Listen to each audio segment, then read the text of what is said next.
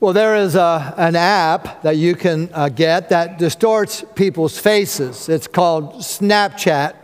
It's quite the rage. I don't have it on my phone, but my daughter does. So I asked her to take my picture, and this is what it shows. I don't get it. It doesn't look any different than the way I usually look. To distort means to twist something out of its original shape. And that's what we find happening today in our story from the book of Samuel. It is a story of the transition from the rule of local judges to the monarchy and how the leaders in the process distorted God's plan. It begins with a certain man named Elkanah, but it's not really about a man at all it's about a woman named Hannah, his wife. And she's an unhappy woman. She's unhappy because she can't have any children. Kind of seems to be a reoccurring theme in our stories from the Old Testament. And her husband's other wife, Peninnah, does have children. And this other wife is a real jerk about it, okay? She takes every opportunity to rub it in. And when does she choose to rub it in? When they go up to the tabernacle located in Shiloh to worship God. And so, whenever Hannah is in church, she feels like crap. Elkanah tries to console her. He says, Hannah, why do you weep? Why is your heart sad? Am I not worth more than 10 sons to you? Kind of a clueless guy, isn't he? I'm sure he wasn't quite that special, and I can imagine that she rolled her eyes and thought to herself, My mother was so right about this guy. well, Hannah goes in the tabernacle to pray and maybe to get away from her husband for a few minutes, and, and she prays. She really prays. I mean, she's bawling her eyes out. And she begins by saying, God, remember me. God, don't forget me. She's in misery, and it feels like God has gone off to people who are more worthy than she is. But then she makes a, a, bargain with God. She says, God, if you'll give me a son, I will set him before you as a Nazarite until the day of his death. Uh, you may remember two weeks ago, we learned about the vow of the Nazarite, Samson. And uh, there were two things, three things they were to stay away from. One of them was from alcohol. And the second thing was what? They were to not get their haircuts. And so they were setting themselves apart to God as this expression of loyalty and, and dedication to God. And so she bargains. Not always a good idea, but let's face it, that's our basic instinct. How many of you have ever made a bargain with God about something? Sure, we all have. And uh, anyhow, basically, she says, God, I'll do something for you if you'll do something for me. Well, in the midst of this personal tragedy, there's this little bit of humor. Uh, Hannah is praying fervently, but she's praying silently. I mean, can you picture it? Mm, she's moving her lips, but nothing is coming out. And the priest Eli, he sees this odd behavior, and he comes to the conclusion that she is what? Inebriated. That she's had one too many beers at the local church festival and he calls her on it. And she says, No, no, my Lord, I'm not drunk, but I am pouring my soul out to the Lord. And Eli says, Go in peace, and may God grant you your petition. And God does. He answers the prayer. He gives her the son that she asked for, not so much because Hannah is such a great negotiator, but because this baby is to be a part of the plan of God for the future of Israel. And because God has kept his side of the bargain, Hannah keeps hers. And when the child is old enough, she takes him to Eli, to the sanctuary at Shiloh, and she says, For this child I prayed, and the Lord has granted me my petition, which I asked of him. Therefore, I am lending him to the Lord. As long as he lives, he shall be lent to the Lord. Now, I think that's pretty amazing. This woman prayed so long, so hard for a child, and when the child comes, she gives him up. She lends him to the Lord. And I've tried to think, you know, as a parent, as a grandparent, how I've tried to imagine the, the emotions that Hannah experienced as she did that, as she gave her son up to the temple service. And yet we've all experienced that and perhaps and, and witnessed that. Certainly the, the Putmans, as they just sent their daughter off back again to Romania as a missionaries, and families like the Huffers and the Jacobis have we watched our children grow up and then they go off to serve God in other parts of the world. It's a hard thing. But there's also that deep pride in seeing somebody follow their calling. Well, Samuel grows up to be one of the greatest judges and prophets and leaders in all of Israel. And he is remembered by you and me as, as, as the, the kingmaker, for he anoints both Saul and David as kings over Israel. But there's a reason why. Uh, there's a reason why Samuel becomes such a great leader. And we find it in the last verse in chapter 2. The author writes this The boy ministered before the Lord under Eli the priest. And so you see, Eli was investing himself into this young man. In chapter 3, we have the remarkable story of Samuel's calling. And it begins by saying, The word of the Lord was rare in those days. And so the religious climate is, is dry. There's not much going on, not much happening. People were not used to hearing from the Lord. And, and verse 7 says that Samuel did not yet know the Lord. And Samuel is sleeping when he, he hears his name being called and he thinks it's Eli in the, in the room next door. And so he gets out of bed and he, he goes over to Eli's room. He knocks on the door and, and Eli says, What do you want? You called my name. No, I, I didn't go back to bed. Samuel goes back to bed. Again, he hears this voice Samuel. He gets up, he trots into Eli's room, and Eli says, No, I didn't call you. Go back to bed. Stop bothering me. But then it happens a third time. God is wonderfully persistent. And this time, Eli realizes that something supernatural is going on here. He says, Go back to bed, but this time when the voice comes, respond. Verse 8 Eli perceived that the Lord was calling the boy. And I wonder what, what if Eli had, had not been spiritually sensitive enough to realize what was going on? What have happened to Samuel and to the mission of God if, if Eli hadn't perceived, if he hadn't discerned that God was calling Samuel? Now, here's the ironic part of the story. at the same time that Eli is guiding, the same time Eli is investing into, into Samuel's life, he seems to be ignoring his own sons, Phinehas and, and Hophni. Chapter 2, verse 12 says, Eli's sons were scoundrels. they had no regard for the Lord. And so they are two of the most corrupt priests in the Bible and, and, and they are the sons of a priest. So they are PKs. They are preacher's kids. They're the first PKs in the Bible to go bad. And they won't be the last ones, let me tell you. And the author of 1 Samuel clearly lays the blame at Eli's feet, chapter 3, verse 13, because his sons were blaspheming God and Eli did not restrain them. I mean, if anybody ought to be living a, a God honoring life, it, it ought to be these two. But they're not. They're phonies, they're fakes, and they're giving religion a bad name, and the people don't like them. Friends, there, there is so much power in living the Christian life, so much power in us, you and I, being the real deal. You know, Jesus said, Let your light shine before others. They may see your good deeds and give glory to your Father in heaven.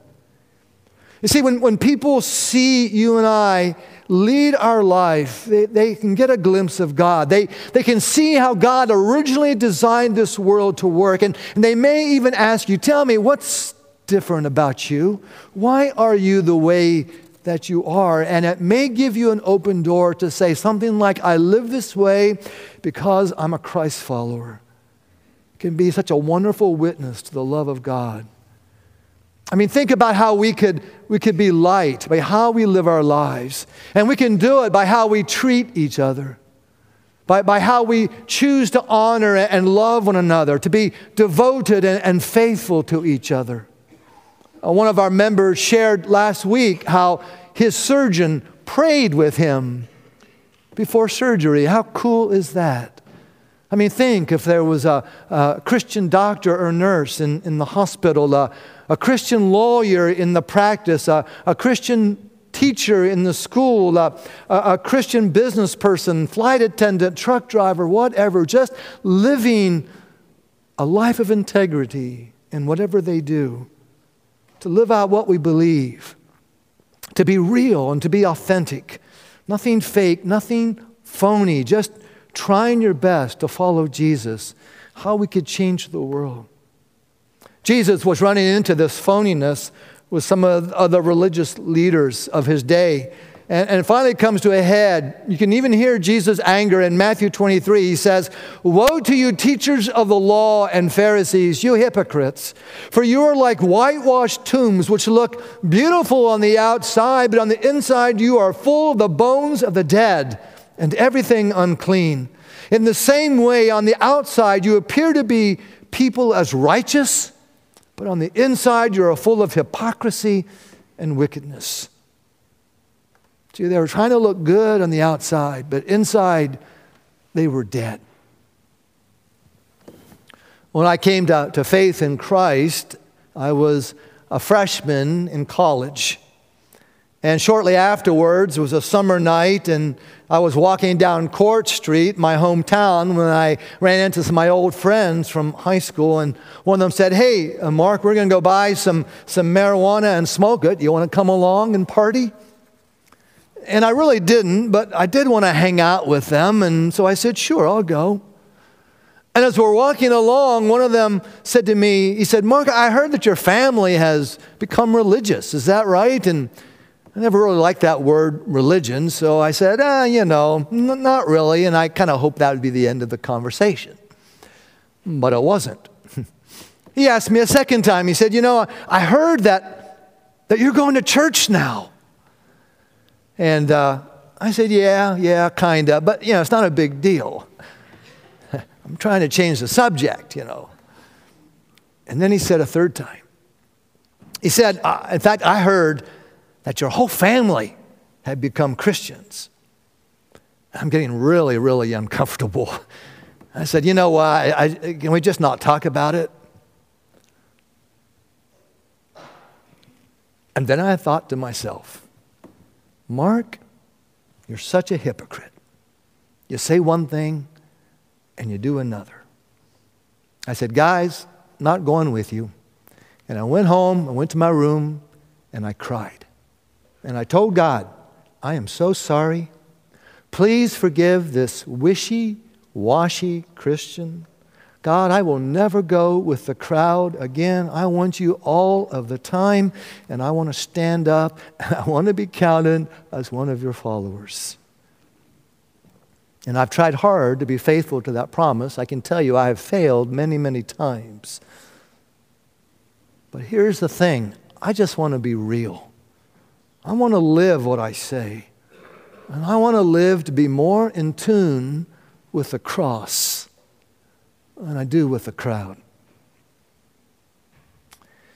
Well, fast forward to chapter 8. Samuel is now an old man, and like Eli, he's not done a great job raising his children. And verse 3 says, But his sons did not follow his ways. They turned aside after dishonest gain, they accepted bribes, and they perverted justice.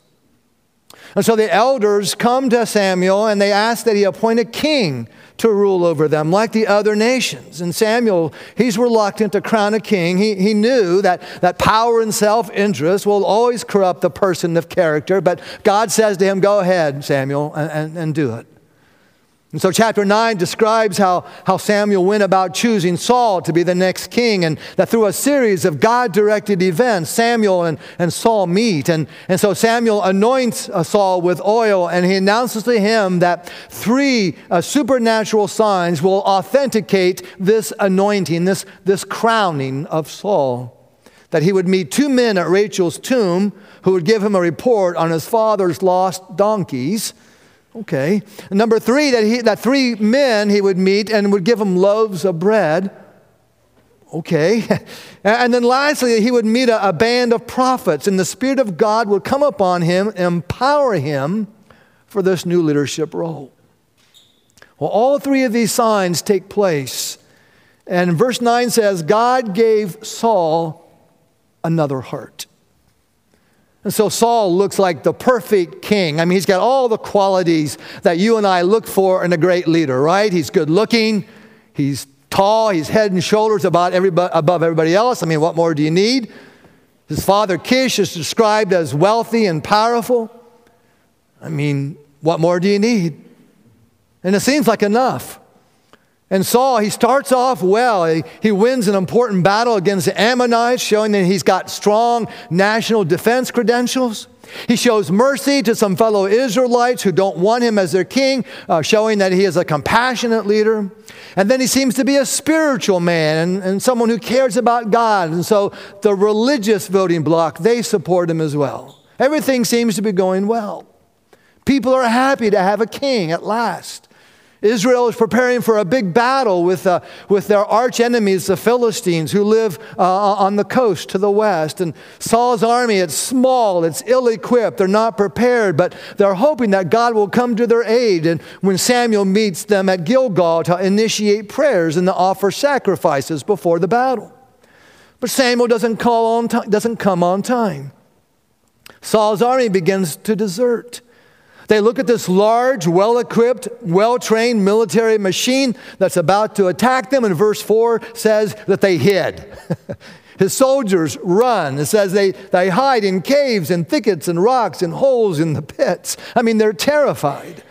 And Saul knows that he needs to do something to, to stop his army from deserting, so he offers the prayers and sacrifice. It's a big mistake. That was something only Samuel was to do. Samuel arrives, he finds out what Saul has done, and he's furious. He tells Saul that he has broken God's commandment and that God will now begin to look for a new leader, a man who will be after God's own heart. And then he says these, uh, these now famous words in chapter 15. He says, Has the Lord as great a delight in your burnt offerings and sacrifices as in obeying the voice of the Lord. He says, Surely to obey is better than sacrifice. See, God isn't looking for our religious rituals. He's looking for men and women who will follow him with all of their heart. Uh, it wasn't so much that, that he did what only a priest was supposed to do, is, is that he simply would not obey God. And this is the beginning of a downward spiral of Saul's leadership. His disobedience leads to anger. His, his anger leads to, to bitterness. His bitterness leads to murder. And his murder leads to madness. Saul may stand tall, but he falls hard.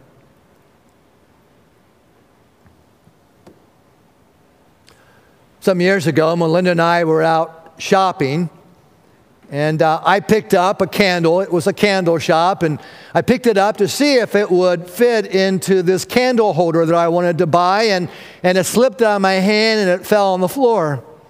And I reached down to, to pick it up and I noticed the candle was broken. And do you know my first thought?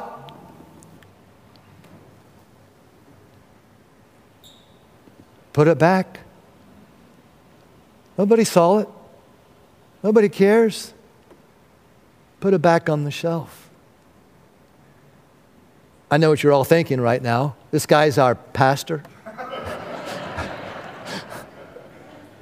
you ever had that thought? Well, I looked at Melinda and I said, Well, I guess we just bought this candle. But I'll tell you, I didn't want to pay for it. And all the way to the checkout counter, this little voice kept hounding me over and over again Put it back. Nobody knows. Put it back. See, God is pleased with integrity because God is absolute integrity. The Bible says that God cannot lie, that integrity is his very nature, and, and God hates deception because it is the opposite of who God is. You see, deception devours, destroys, and it distorts our hearts.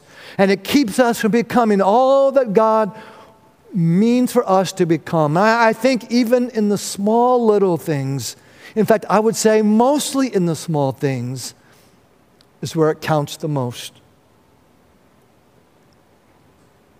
How do we keep our integrity? I think it's by being the same on the outside as it is in the inside.